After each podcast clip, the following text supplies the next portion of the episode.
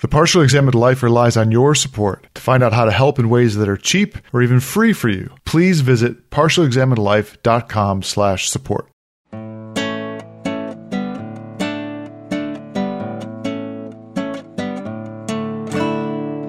You're listening to the Partially Examined Life, episode 184, part 2 on Pascal's Pensées. So I think we're about up to chapter 3 in the Penguin Classics edition on wretchedness.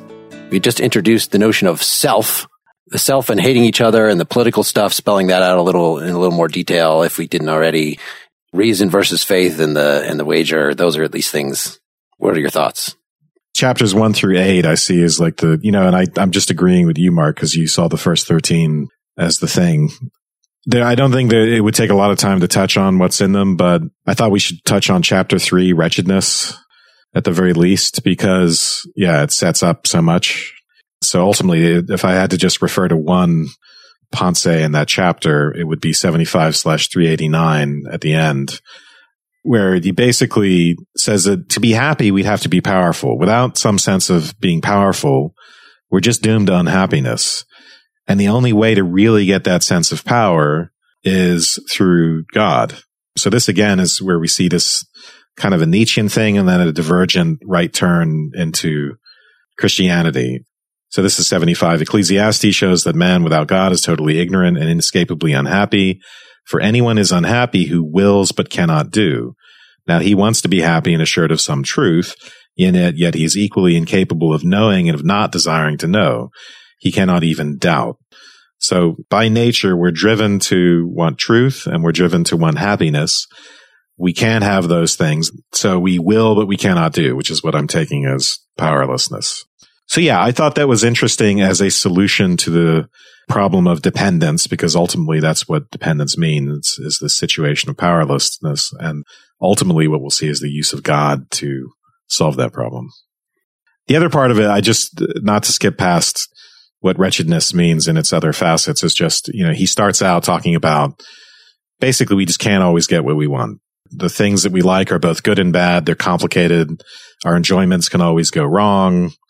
Justice itself varies over time and place. This is 60-294 where we're so suffused with convention. We're such conventional animals, creatures of custom and habit that nothing belongs to us naturally. So even the situation of being in society, part of society sort of disinherits us of any real satisfying nature where we be fully capable of something, maybe in the way an animal might be. Those, I think, are the key parts of what he's calling wretchedness. Well, I think you're right that the wretchedness for him uh, is completely linked to our lack of satisfaction, especially satisfaction regarding our true natures.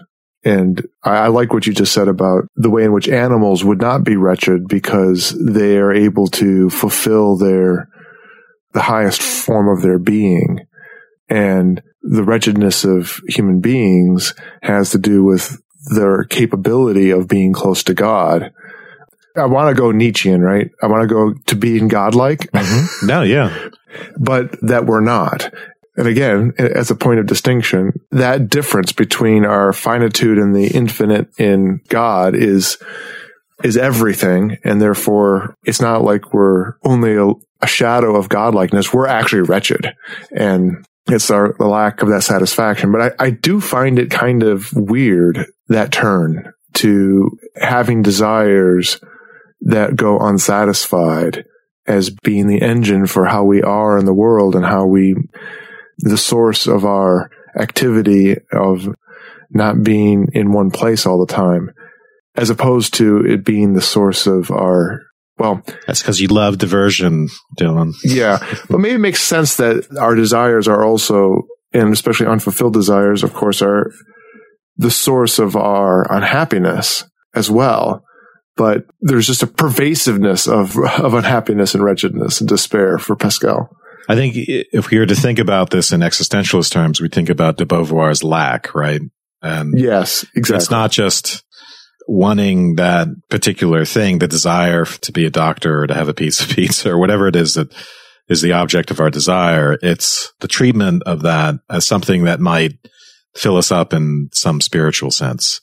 And the contrast is for an existentialist like de Beauvoir, your solution to that is to embrace the lack, is to fill yourself up with the idea of oneself as a subjectivity, a subject. That's the only thing to be filled by is to know one's lack, paradoxically. Actually, Pascal will say similar things about us being a thinking reed and there being dignity in that, which I take as being dignity in our mere subjectivity, but ultimately he'll need God as well. So we don't just embrace the lack with Pascal. We uh, do something about it. What do you mean you would do something about it? More than acknowledging our wretchedness? Yes, because that acknowledgement of wretchedness is right the obvious parallel to the embracing the lack.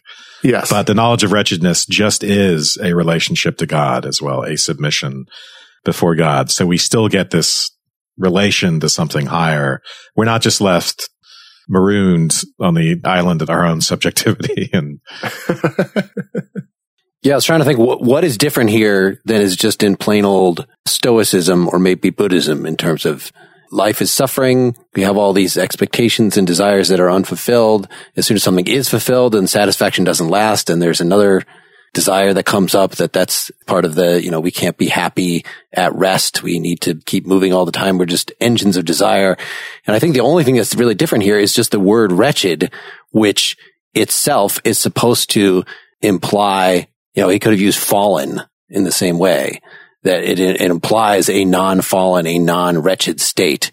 Whereas suffering doesn't necessarily imply lack of suffering, that there's some pre-birth lack of suffering state, but wretchedness is supposed to, yeah, include the uh, Christian solution there, pointing up. Yeah, the fallenness in particular that we're corrupted.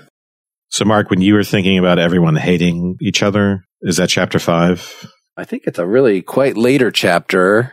It is from page 68, chapter 16, the falseness of other religions for some reason. That's 210 slash 451. All men naturally hate each other. We have used concupiscence as best we can to make it serve the common good, but this is mere sham and a false image of charity, for essentially is just hate. Yeah. So what do you think of that? Well, that fits very well with the political bit, which is right here in the wretchedness chapter, right? So we use concupiscence, we use lust as far as possible in the service. This is the Gutenberg translated as the service of the public weal but this is only a pretense and a false image of love. At bottom, it is only hate. Elsewhere, he, he talks about evidence of our divine nature that we do have ideals, right? So we do have ideals of justice. And we, you could say maybe it's like the social contract, like it's kind of in our self-interest to cooperate and make a society and have this idea of the common good you know, and this works actually pretty well with Hobbes. If you think for Hobbes, everybody's naturally pretty hostile to each other. And we use this hostility, this self-interest to then build through a sort of a mutual non-aggression treaty to build a society. And I don't see this in Hobbes. Pascal would have to add to that. But underlyingly, even if we have something like the social contract, there's still hostility just baked into it in its very essence. It's gonna, you know, government will inherently be corrupt because everybody's out for themselves. Part of this too is just when he's talking about, you know, might holding sway over right. It's really an observation on the way societies are born, right? They're always born of violence and domination. Even after you've established a system of laws and even after conventions and customs have become solidified in some sense. And so, so now to pass property on or, you know, the way property exchanges hands is, it's, is through purchases and a set of laws and so on. And before is just you take it. Well, the entire territory you live on, at some point, it was just taken. And all the stuff that goes on inside it, all of this, the legalistic stuff and the stuff that falls within the domain of justice, all of that is built on top of an act of pure violence, aggression, pure might. And that's the sense in which one thing inevitably holds sway over the other. His observation about political order is not based upon the way things ought to be. It's more observational than that about the way things just work. The closest thing to something that's underlying it is this one that we just referred to. All men naturally hate one another. That, that begins, as Mark said, sound like Hobbes. But a lot of the other stuff just seems to be like, this is how the world works. And pointedly, it's not like Plato talking about, well, we want to be guided by justice. And so what we should be doing is looking for the way in which justice ought to be manifest in the world, that kind of thing. He just doesn't seem to be that interested in it. Well, it's not just, I think it also, it's because to assume that we can establish justice, right? We might get this idea, this presumptive idea in our heads that, well, we don't need God. We can just, you know, we have truth and we have justice. We could take that whole, which is something that we're more used to and far more inclined to probably, or people of our political stripe are inclined to these days. We don't see a need for God in the whole justice and truth project.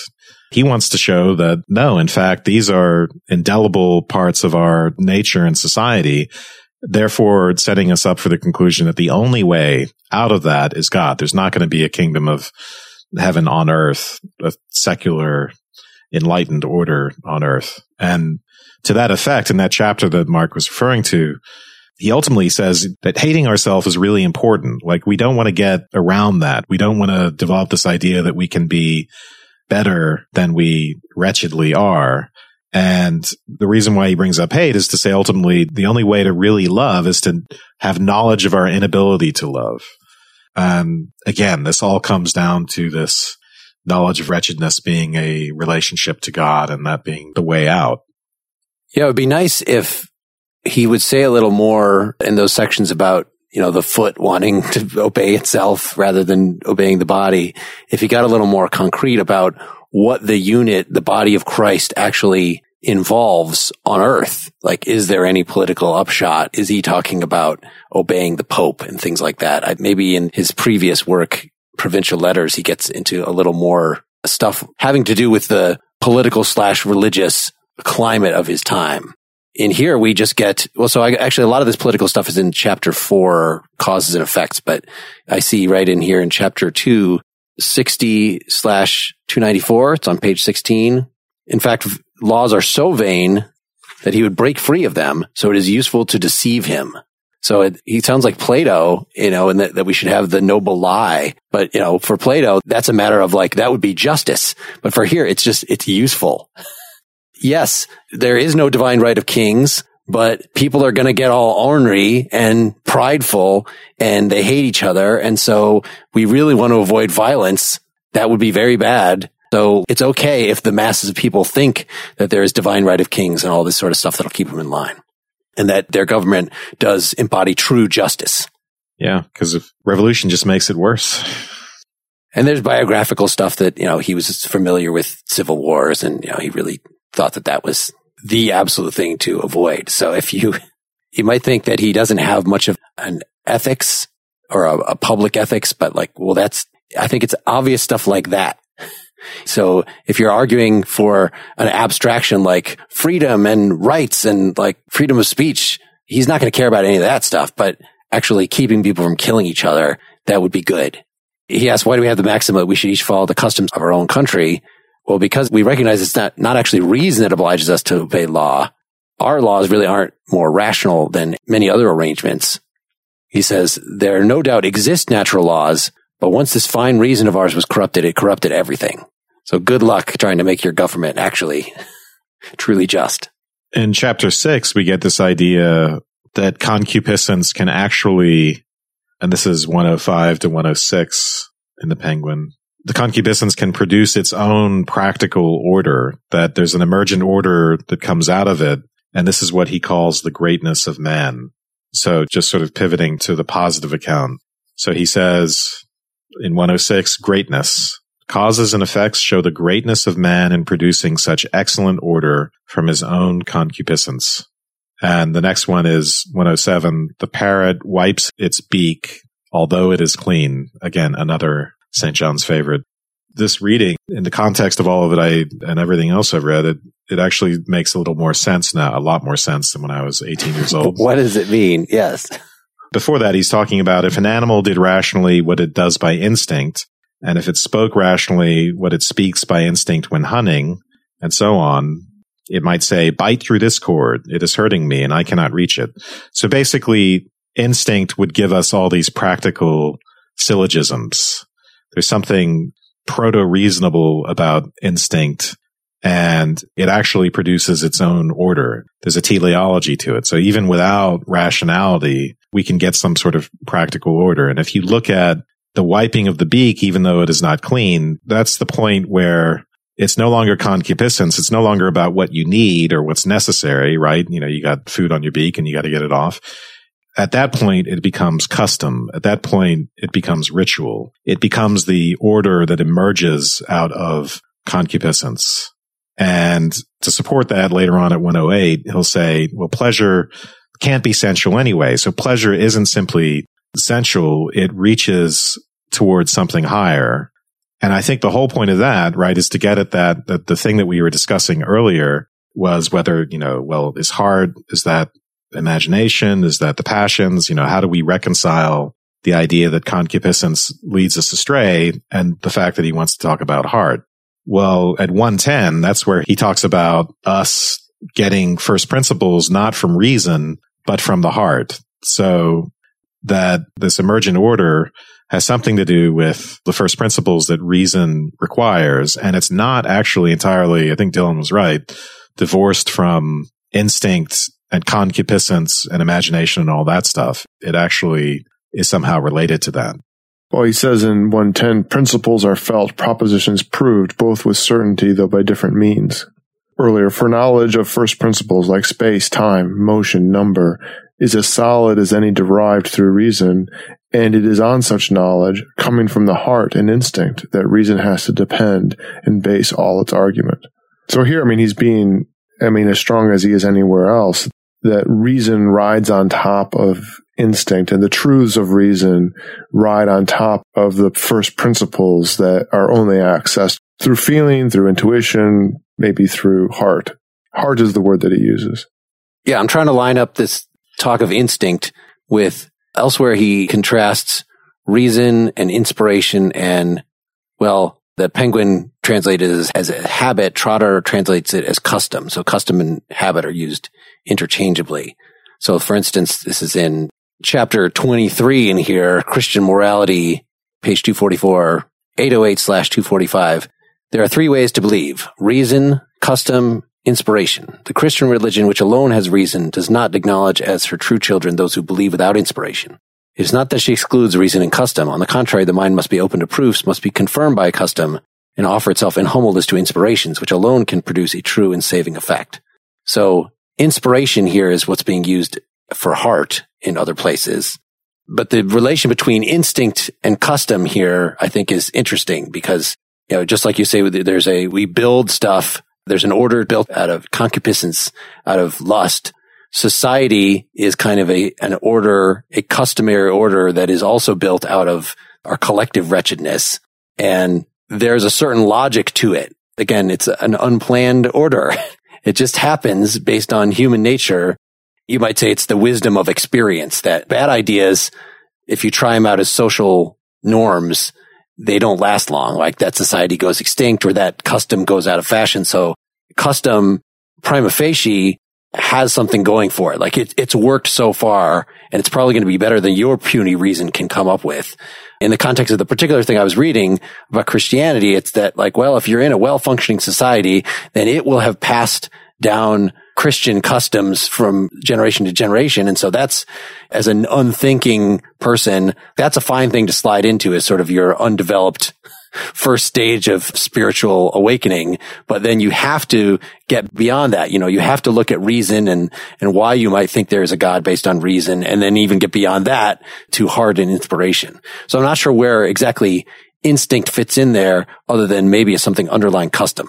Yeah. If we think of the concupiscence part as the instinctual and then custom and even reason itself as an emergent order that rides on top of that, I think that makes some sense. Yeah, but the emergent order from reason is, well, I mean, I guess he's focused on how it's distinct and really does ride on top of it, that it's super added because you know about the truth, whether it be through the customs that you accept based upon the order of the world. And those sometimes feel more like observations of the way things are and maybe less associated with truth. But in 110, the reasons of the heart are true or the way we know things about the world, even in mathematics, but they're not known the way reason is known, the way, the way we reason things. You can't prove them, but you can know them just as certainly.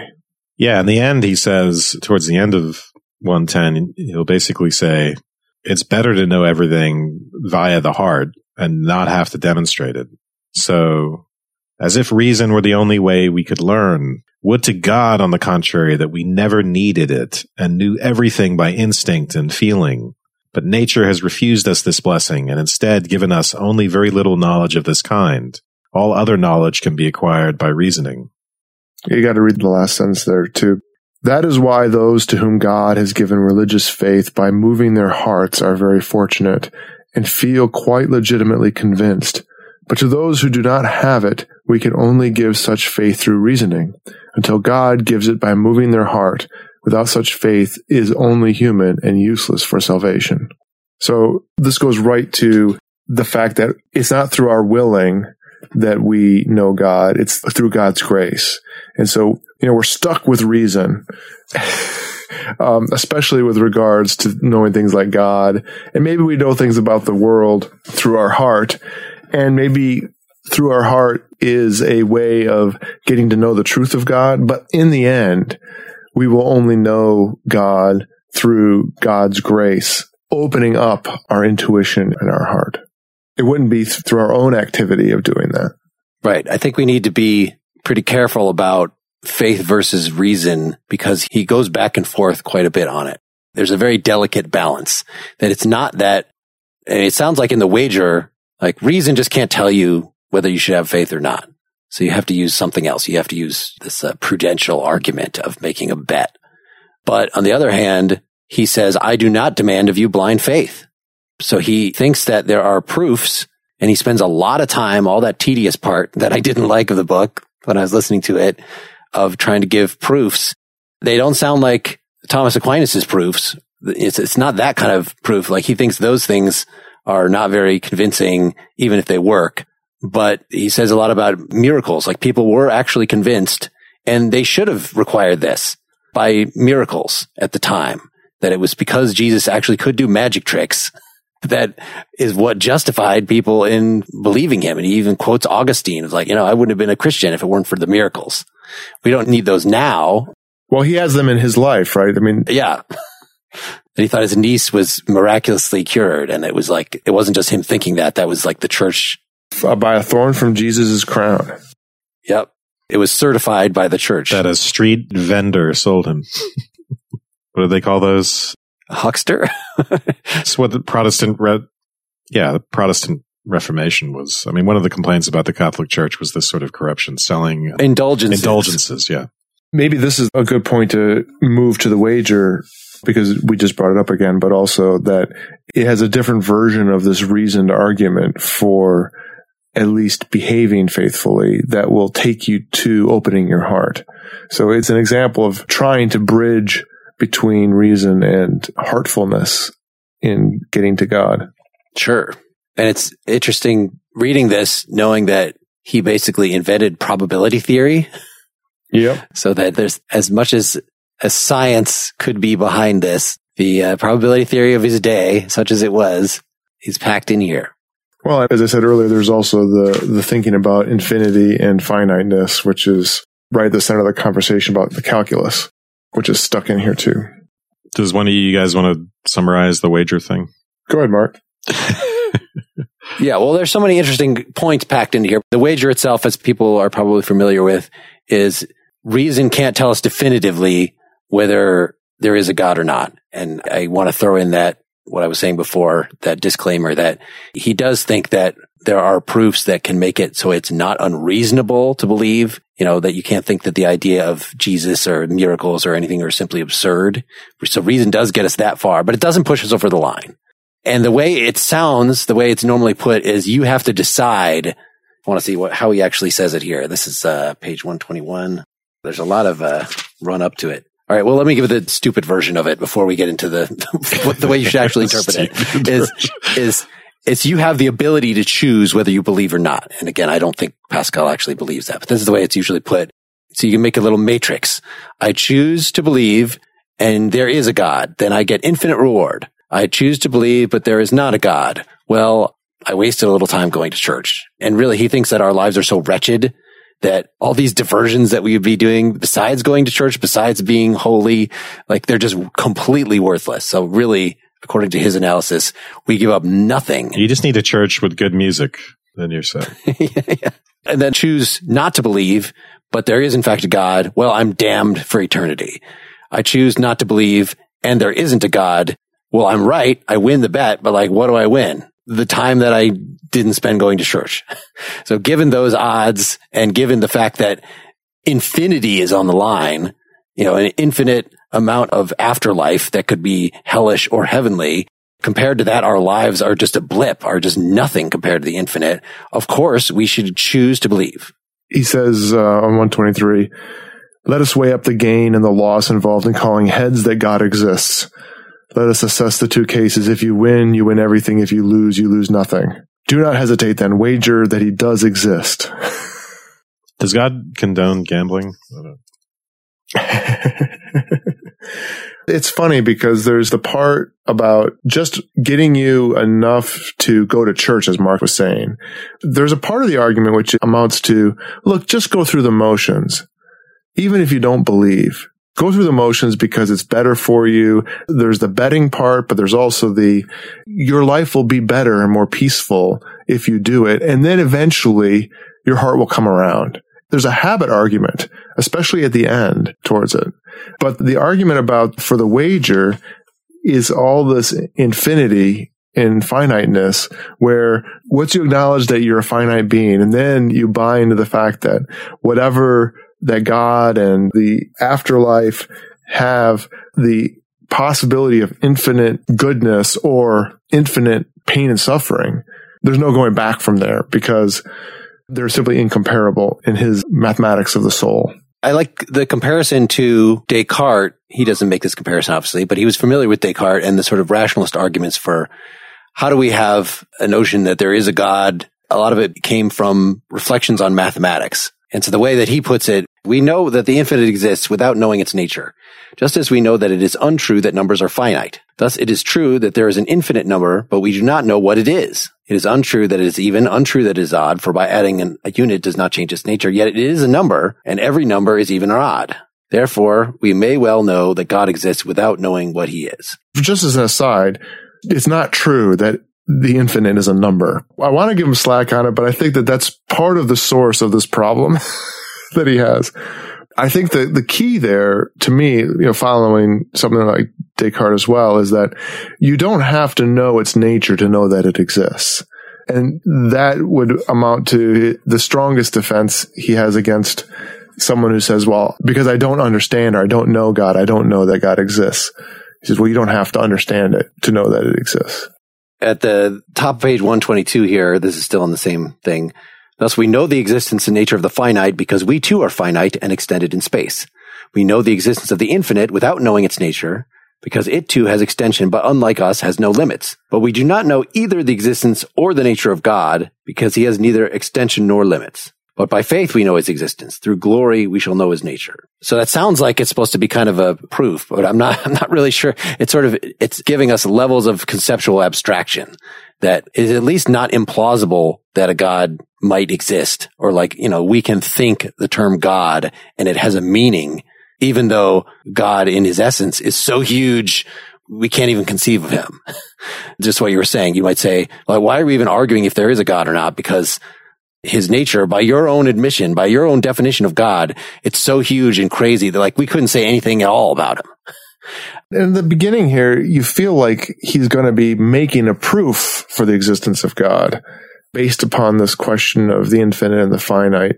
And as you pointed out, Mark, there's a kind of plausibility here that's put forth that I guess is the way in which you move into the wager because even though he starts at the beginning with the infinite and the finite and allowing us a window into God, that is, just because you don't know it doesn't mean that it doesn't exist. And he moves basically at the bottom of the page to this question of the wager and again leverages a mathematics, but in a different way regarding the thing that you're risking and the thing that you know.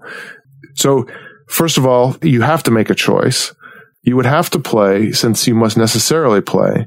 And it would be unwise of you, once you are obliged to play, not to risk your life in order to win three lives at a game in which there is an equal chance of losing and winning. But there is an eternity of life and happiness. That being so, even though there were an infinite number of chances, of which only one were in your favor, you would still be right to wager one in order to win two. You would be acting wrongly being obliged to play and refusing to stake one life against three in a game. It's not making as much sense as one would hope, but he basically, he basically sets it up so that to be convincing, he's saying, well, okay, I can understand that you would not wager for God when things were sort of even Steven, but look, this is about infinity, man, and about your infinite happiness and your infinite wretchedness. And you don't have any choice but to wager that way. Yeah, we should remind ourselves that these are his notes scrawled to himself. This is not his ready for publication presentation of this. So if it seems a little confusing in the details, that might be why. Yeah. But just the idea, you know, if you're talking about two lives, three lives, like that's a weird artificial, you know, was I talking about two lives or three lives? But just, it's just by comparison to the infinite. And again, seeing the infinite as an infinite number of lives as opposed yep. to one life that is infinitely long. You know, there's no real difference between those. So you could say lifespans maybe. So what's wrong with the argument? Well, I think he has responses in this book to most of the things that people say in response to it. So one of the obvious ones, which I just happen to see Penn Jillette delivering this on, uh, there's a HBO show about a Judd Apatow thing called Crashing that's about comedians and that's up now. Yes, the season two just started. In the first episode of season two, the main character who's a Christian runs into Penn Jillette and Penn Jillette manages to convince him by just saying there aren't just two choices, not just believe in this God or don't believe. It's what if there's Zeus? What if there are other gods that you could choose to believe in, but those gods are pissed off that you believe in the Jesus God. Right. And that's why I think Pascal recognizes that that kind of response is available. And this is why he spends basically the whole rest of his book after this spelling out why exactly the Jews were wrong, why the pagans were wrong. But we've already given the thumbnail sketch, which is that Christianity, he thinks, uniquely captures the human condition, the human condition of fallenness. And no other religion does that. So that is at least covered. What else is wrong with it?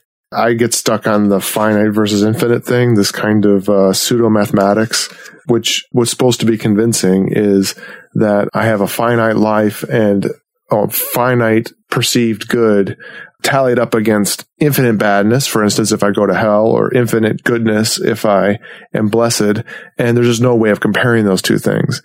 I mean, it's not quite a shell game of an argument, but it's intellectually disingenuous. But maybe to be a little more uh, gracious is it's misunderstanding the relationship between the finite and the infinite and the way you would make that kind of argument. And it's also making it a funny kind of mathematical argument in a case that should be a matter of the heart, which is also makes me skeptical of it. This section is actually the least interesting part to me as well because the other stuff is just so rich to me. And this is, I mean, the math of it to me doesn't have to work that well. I'm reminded yeah. of every once in a while when the lottery gets big, you'll see something in the New York Times or elsewhere which will explain why it's such a bad bet. And the way they do that is the way a poker player would calculate odds. And what you're thinking about doing is, okay, if I made a habit of this, if I just kept putting down a dollar or two dollars on these tickets, would in the long run it work out for me? Would I profit? And that's actually not a good way to make that calculation because to the average person, winning the lottery is for all intents and purposes infinite. When someone asks if that's a good bet, they're not asking whether they could grind out a living at that if they did it enough eventually within a human lifetime. And so it's a life transforming thing. And so the wager you're making is, well, how much can I spend on this that's really an insignificant amount that's not going to hurt me. So intuitively, the wager is not convincing to me.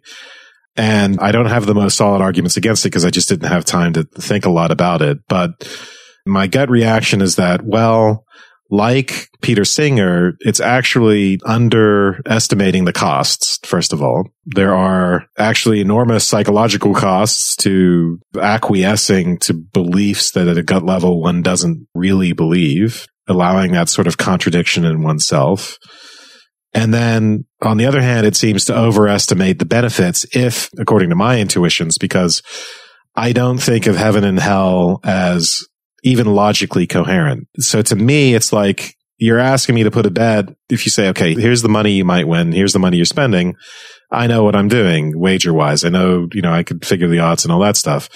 But if you're asking me to bet regarding things, that's fine if they're unknown. Okay. I'll grant you that, Pascal. But what if I think that they're not even logically coherent objects that I'm trying to avoid or gain? I don't think of a true depiction of God, for instance, as involving him sending the people to hell or as involving some sort of heaven.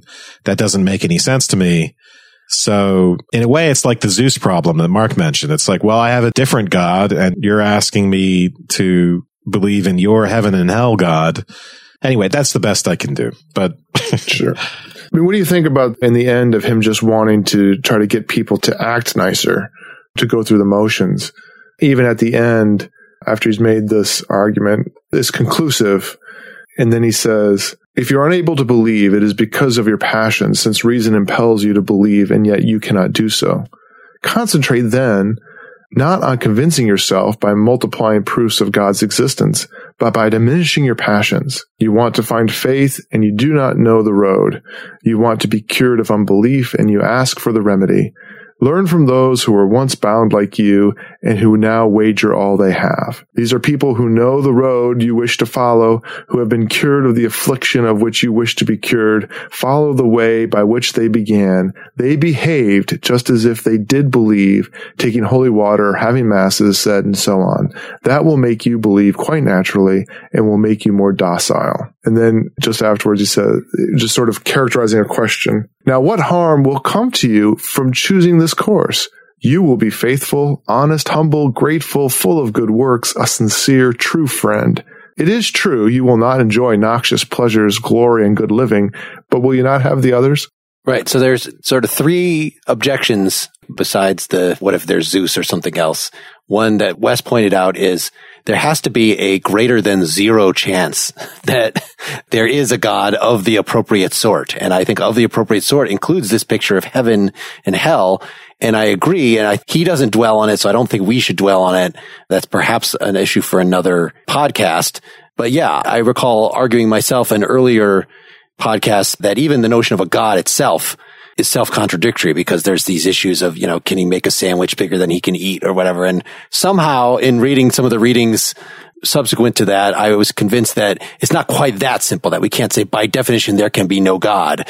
But I think the idea of there might be some actual logical coherence not just it doesn't make sense that a God would sentence people to hell because, you know, who are we to judge his rationale? That's Pascal's response to that. But I think maybe we could try to outline something that actually makes the notion of eternal life of any sort and then eternal non-bodily life in pain or pleasure. Like these certainly sound like they're packed with contradictions. Like how can I be, have a blissful life when bliss actually is a matter of brain responses to things, but I'm not going to have my brain. Like there's a back and forth available there. So that's at least one of the things. There has to be a non-zero chance. And I, I think that it's very possible that, that it is not possible that there's a God.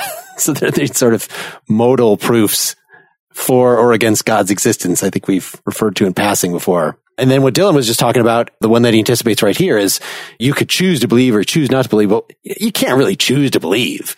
You can't control yourself that way. So he does give his response is, you know, just go through the motions and eventually, hopefully you'll get God's grace as we know from his Jansenism, he doesn't really think that for sure that's going to happen. He goes even a little bit further than that, right? He says, I tell you that you will gain even in this life, and that at every step you take along this road, you will see that your gain is so certain and your risk so negligible that in the end you will realize that you have wagered on something certain and infinite for which you have paid nothing. So at the end, he wants to say, it's going to be better for you in this life right now. And that to me, that that's where he's being the most persuasive, but he's actually most dismissing everything he said before. He's basically saying, if you go through these motions, you will feel better about your life. What if going to church makes you miserable?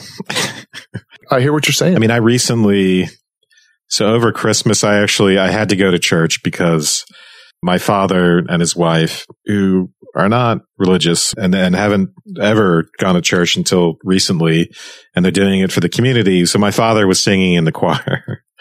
which in and of itself is a sight to behold. I don't know. Just the whole feeling of church for me is not a good one. And I was also reading Hannah Arendt and thinking about the Holocaust and I was feeling depressed about it. And I, going to church made me feel even more depressed. Now, granted, part of that is because there's no this is making me sound terrible. But anyway, we were the only somewhat young people, almost you know, me and my, my siblings who actually were there, which made it feel like, well, this is a dying institution. And it's sort of like people are trying to hold it together and they're trying to make it a basis of community, but it's not anymore. It doesn't make any sense anymore. It doesn't fit into our world anymore.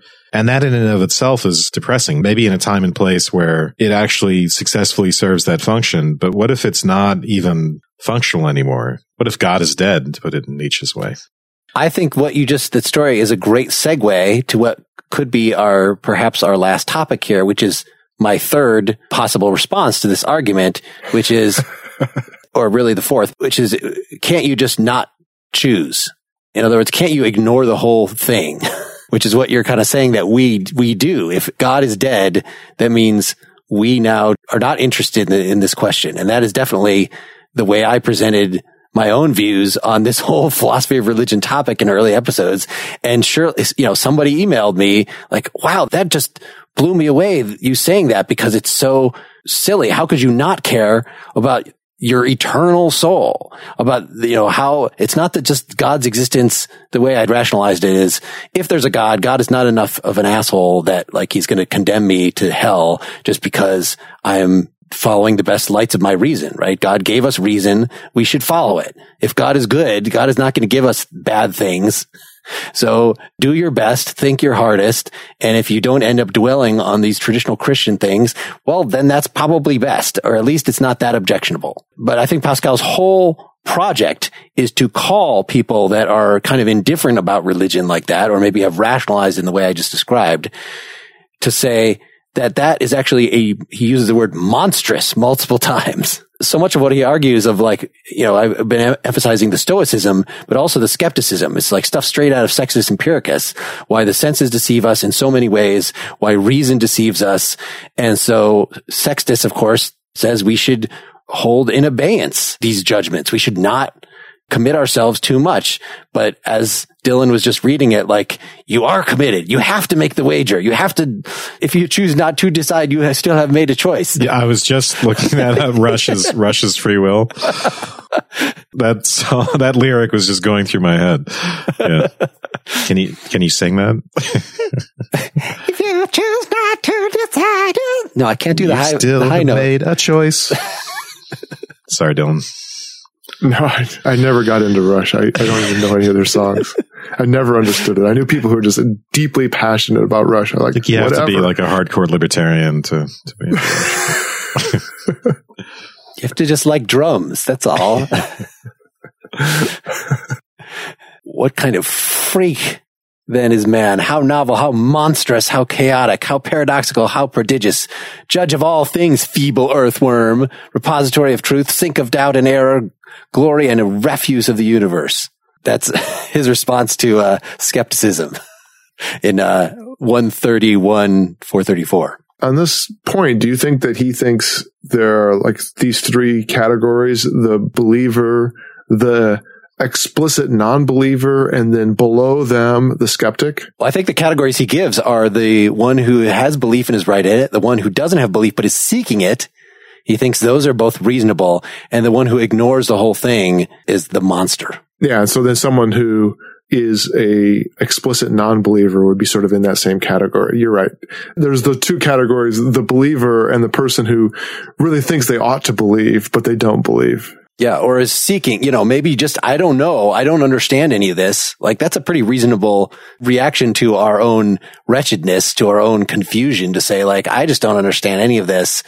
Help me out here. But he still thinks like that we should be oriented toward wanting to know, wanting the good, a religious curiosity. Well, there's also, there's an argument here where he's making an analogy between Socratic ignorance and knowledge of our own wretchedness. So it's not enough just to be ignorant and not inquisitive, but ultimately you're working on your knowledge of your own ignorance, which is actually, some might think that's basically what philosophy is. It's just there to flesh that out. And that's a much better state to be in than what Plato calls doxosophia or conceit of wisdom, where you think you know things. I think Pascal calls it being in the middle. Yeah, it's in chapter five causes and effects 83 slash 327. You know, those who have gone halfway towards real wisdom and between real wisdom and natural ignorance, they think they know things, but they don't.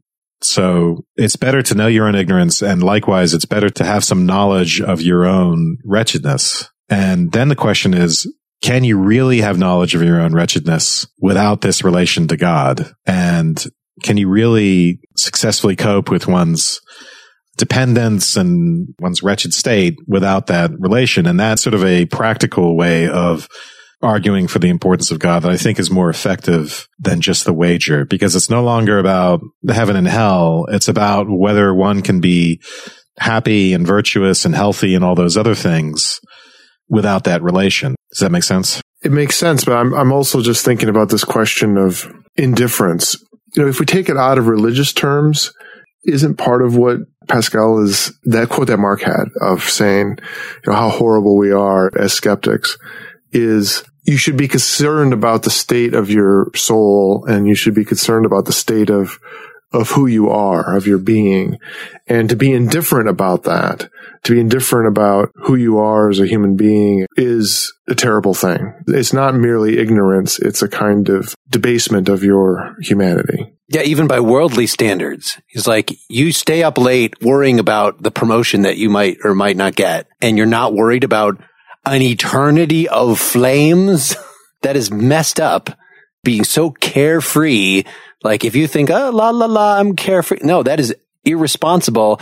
And we should not trust a person like that with our kids or with any responsibility at all. That is just so irresponsible. I wanted to pull it away from like the notion of eternity and that religious point of view, but to the notion that we should be concerned about the state of our souls, the state of who we are, which seems to me actually probably cuts across almost any kind of philosophical disposition at all. And that just, just merely asking the question of what kind of person am I and what kind of person should I be? I was trying to sort of frame that argument. So Pascal talks a lot about our dual nature and for de Beauvoir it was our ambiguity. And in Pascal's case, the dual nature is that in its most basic level, it's our divine part and our animal part. But what it comes down to is our capacity for truth and for happiness and for virtue and all of those things in the abstract and, and purely in potential. And then the, the fallenness, the wretchedness, that wretched state is that we can't actually obtain those things, at least by ourselves. So if you bought that, if you buy this idea that, look, we're really inherently screwed up. In order to be happy, we need truth and we need to escape the inconstancy of the world and the sense of being completely dependent and the notion that we're going to die and all those things. There's just no way around it. And then you come to the conclusion, well, look, the only way to do that is this weird paradoxical self-referential thing where you get rid of diversions and you come to know all of those in more profound terms. But that knowledge in turn depends upon to know that is to know one's relation to this higher being. It's impossible without doing that. Then the question is whether or not you really are forced from a pragmatic standpoint to say, okay, that's my virtue and happiness as a person, my fulfillment of my end, let's say, my natural end, really rely on me believing this. And I think that that would be, you know, of course, there are lots of assumptions and things leading up to that, but I think that would be the more powerful argument, more powerful than the wager. And I think it's in there. So this whole section, it's page 127 and 133, 427 and 428 as the penguin numbers against indifference where he's talking about how you should not. It's like he's the anti-Camus or Camus is the anti-Pascal. Do they profess to have delighted us by telling us that they hold our soul to be only a little wind and smoke, especially by telling us this in a haughty and self-satisfied tone of voice? Is this a thing to be said gaily? Is it not on the contrary a thing to say sadly as the saddest thing in the world? So you can definitely see the existentialism in there, you know, whereas somebody like Camus is going to say, you absolutely have to just hold on to the absurd. Yes, it is true that we are suspended between two abysses of the greatness of the you know, we're so puny in regard to the universe. And the other abyss that Pascal points out in another famous passage here is just the microcosmic universe. Like it's just so much about that we don't understand even about the natural world.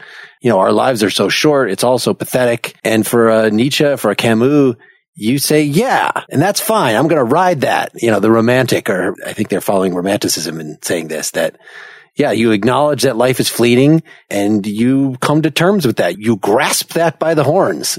And that's what affirming the absurd is. But Pascal is going to not only say, no, we have to object to the absurd. This is sort of a practical argument for saying there has to be some kind of redemption. There has to be a way out. There has to be hope.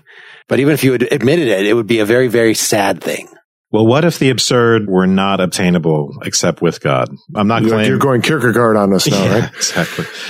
So there are points that just sound a little bit, they echo a little bit of de Beauvoir to me and existentialism in the sense, the thinking reed stuff where he, so in 113 slash 348, he says, thinking reed, it is not in space that I must seek my human dignity, but in the ordering of my thought. It will do me no good to own land. Through space, the universe grasps me and swallows me up like a speck.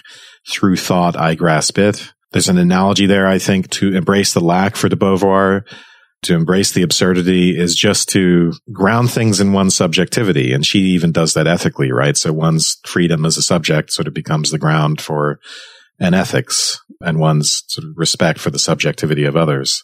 And then the, the, other point where he mentions the reed, man is only a reed, the weakest in nature, but he is a thinking reed. There's no need for the whole universe to take up arms to crush him. A vapor, a drop of water is enough to kill him. But even if the universe were to crush him, man would still be nobler than his slayer because he knows that he is dying and the advantage the universe has over him. The universe knows none of this. And so again, this sort of points to the mere fact of being a knower, of having a subjectivity. He goes on to say, thus all our dignity consists in thought. It is on thought that we must depend for our recovery, not on space and time which we could never fill. Let us then strive to think well. That is the basic principle of morality. Again, all of this to me is evocative of existentialism, except that I think he gets to the point where none of that is possible. None of this dignity and subjectivity is possible for him without God. And that's where the two diverge. I was resisting just jumping in because those quotes that you have are like the part where when I first read Pascal, I was like, oh, I found it pretty uh, capturing and you know familiar, but articulate and enlivening. But then to me, he just goes off this deep end of, or diverges, as you say, being so consumed by the immortality of the soul, by our wretchedness. Uh, this is in the section we were just reading from earlier against indifference. One needs no great sublimity of soul to realize that in this life there is no true and solid satisfaction, that all our pleasures are mere vanity, that our afflictions are infinite, and finally that death, which threatens us at every moment, must in a few years infallibly face us with the inescapable and appalling alternative of being annihilated or wretched throughout eternity. So you see like the beginning of existentialism in there of there not being things being true and solid. We can't have certainty. And, but his solution, his turn on there for how to deal with ambiguity and uncertainty is a kind of wallowing in wretchedness and eternal damnation. Yeah. I mean, another way to put that in existentialist terms, the notion of wretchedness is Heidegger's word thrownness, right? To be thrown, I think, is to be wretched. Or for de Beauvoir, it's the ambiguity. It's to not just be in existence, but also to be in essence, to be something that is material and determined and not just pure freedom. So that's where the wretchedness comes in. And then if you think, well, how can I redeem myself and just get all the good stuff, get all the free autonomous subject stuff and not have to worry about all the material stuff? You know, I think again for the existentialists, there's just something about the embrace of that ambiguity but I think for Pascal, you have to at least consider the possibility that you can't embrace the ambiguity without embracing the wretchedness and you can't, or knowledge of wretchedness is just required. Subjectivity just is wretchedness. And to embrace it, you have to embrace wretchedness and to embrace wretchedness.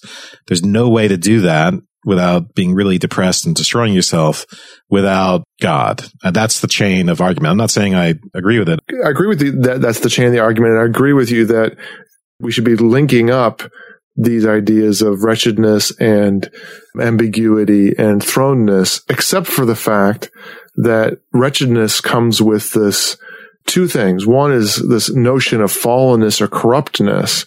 Both thrownness and ambiguity don't have that sense. They don't have the sense of, I was once perfect, but now I am fallen. And it doesn't have the added moral component in lack of perfection also being unworthy, shameful, decrepit, those kinds of things the ambiguity and the thrownness are have everything to do with uncertainty and having to do with being at sea and not having things be solid. And how do you deal with that? I completely agree that there's that awareness in Pascal of that kind of character that makes it feel existential. And there's parts of it that really read existential, especially the parts where the solace is found in one's thinking and one's thought and the relationship between mind and body.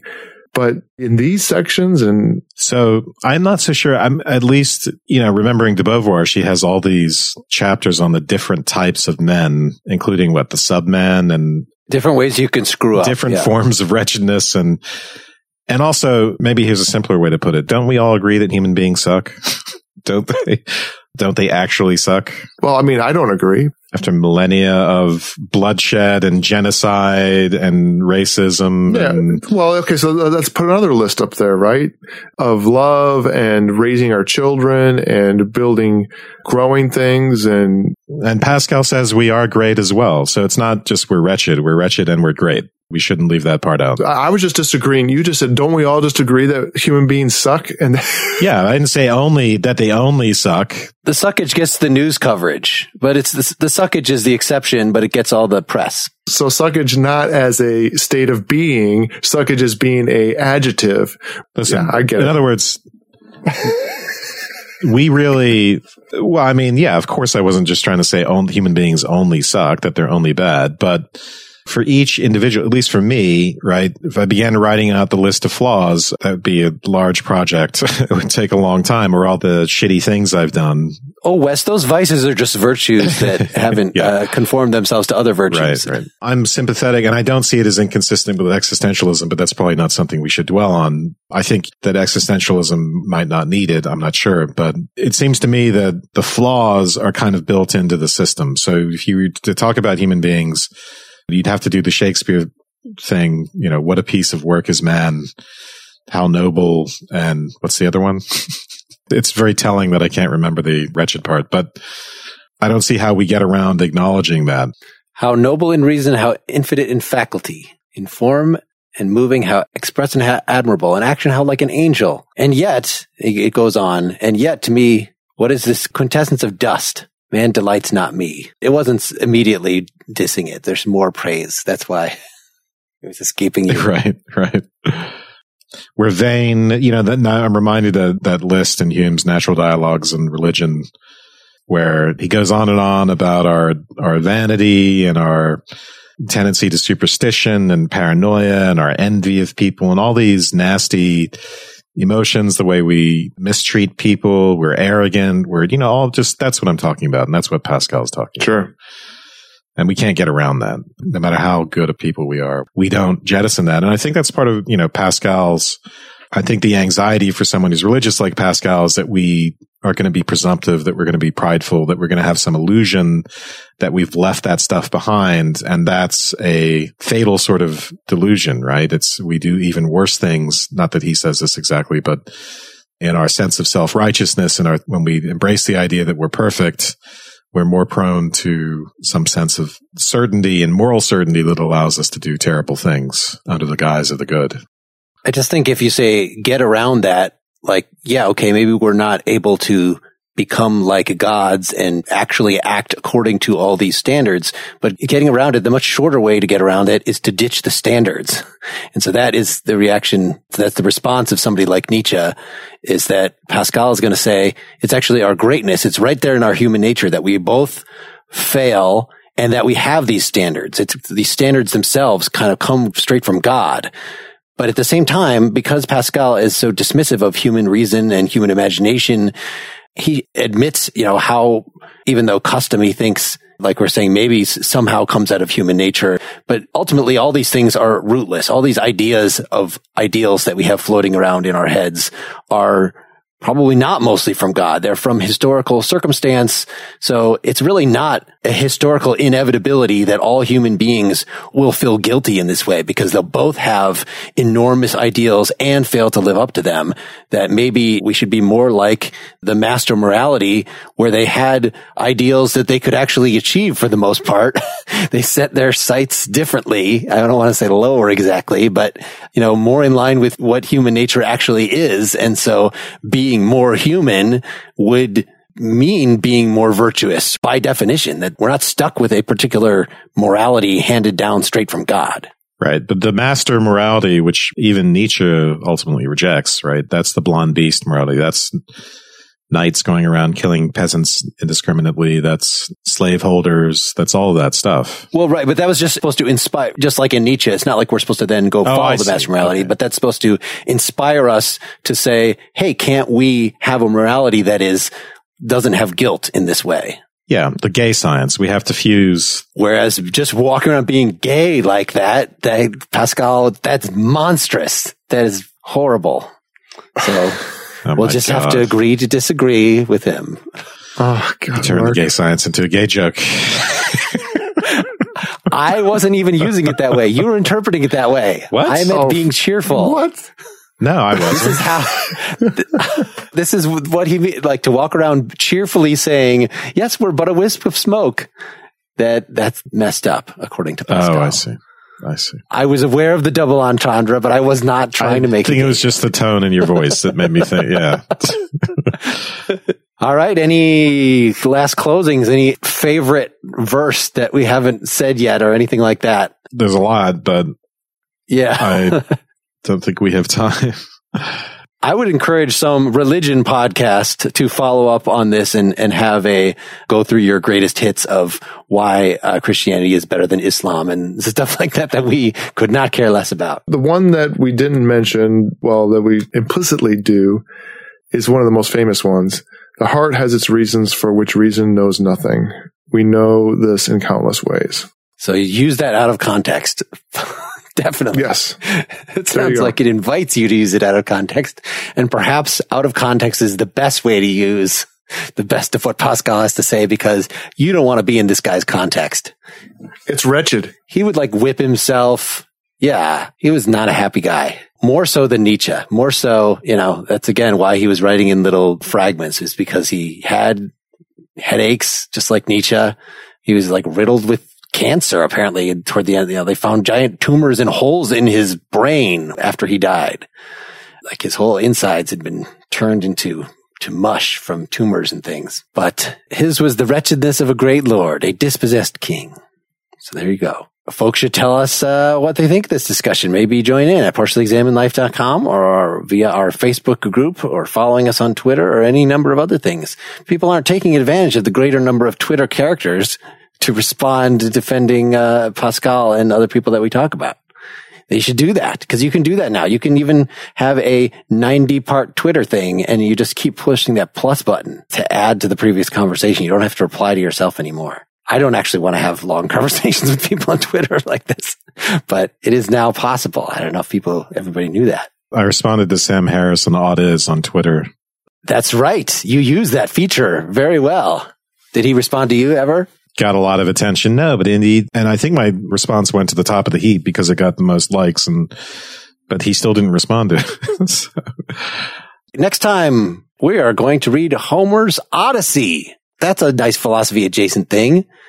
And we will have guest Emily Wilson, who has a new translation with an awesome introduction. It's like an 80 page introduction I've been reading that already is like pointing out all these cool sort of philosophical themes about hospitality and things that come up in the book that I might not have thought of and how his treatment of the Cyclops shows something about Greek imperialism. It seems very cool.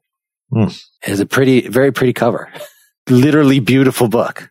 Today's closing song is by a man named Todd Long from his days with a band called Dutch Henry. The song is called 44 Days. I thought it reflected well the emptiness that Pascal expresses. You can hear me interview Todd on Nakedly Examined Music episode 34. Check it out at nakedlyexaminedmusic.com. Good night, everybody. Good night. Night.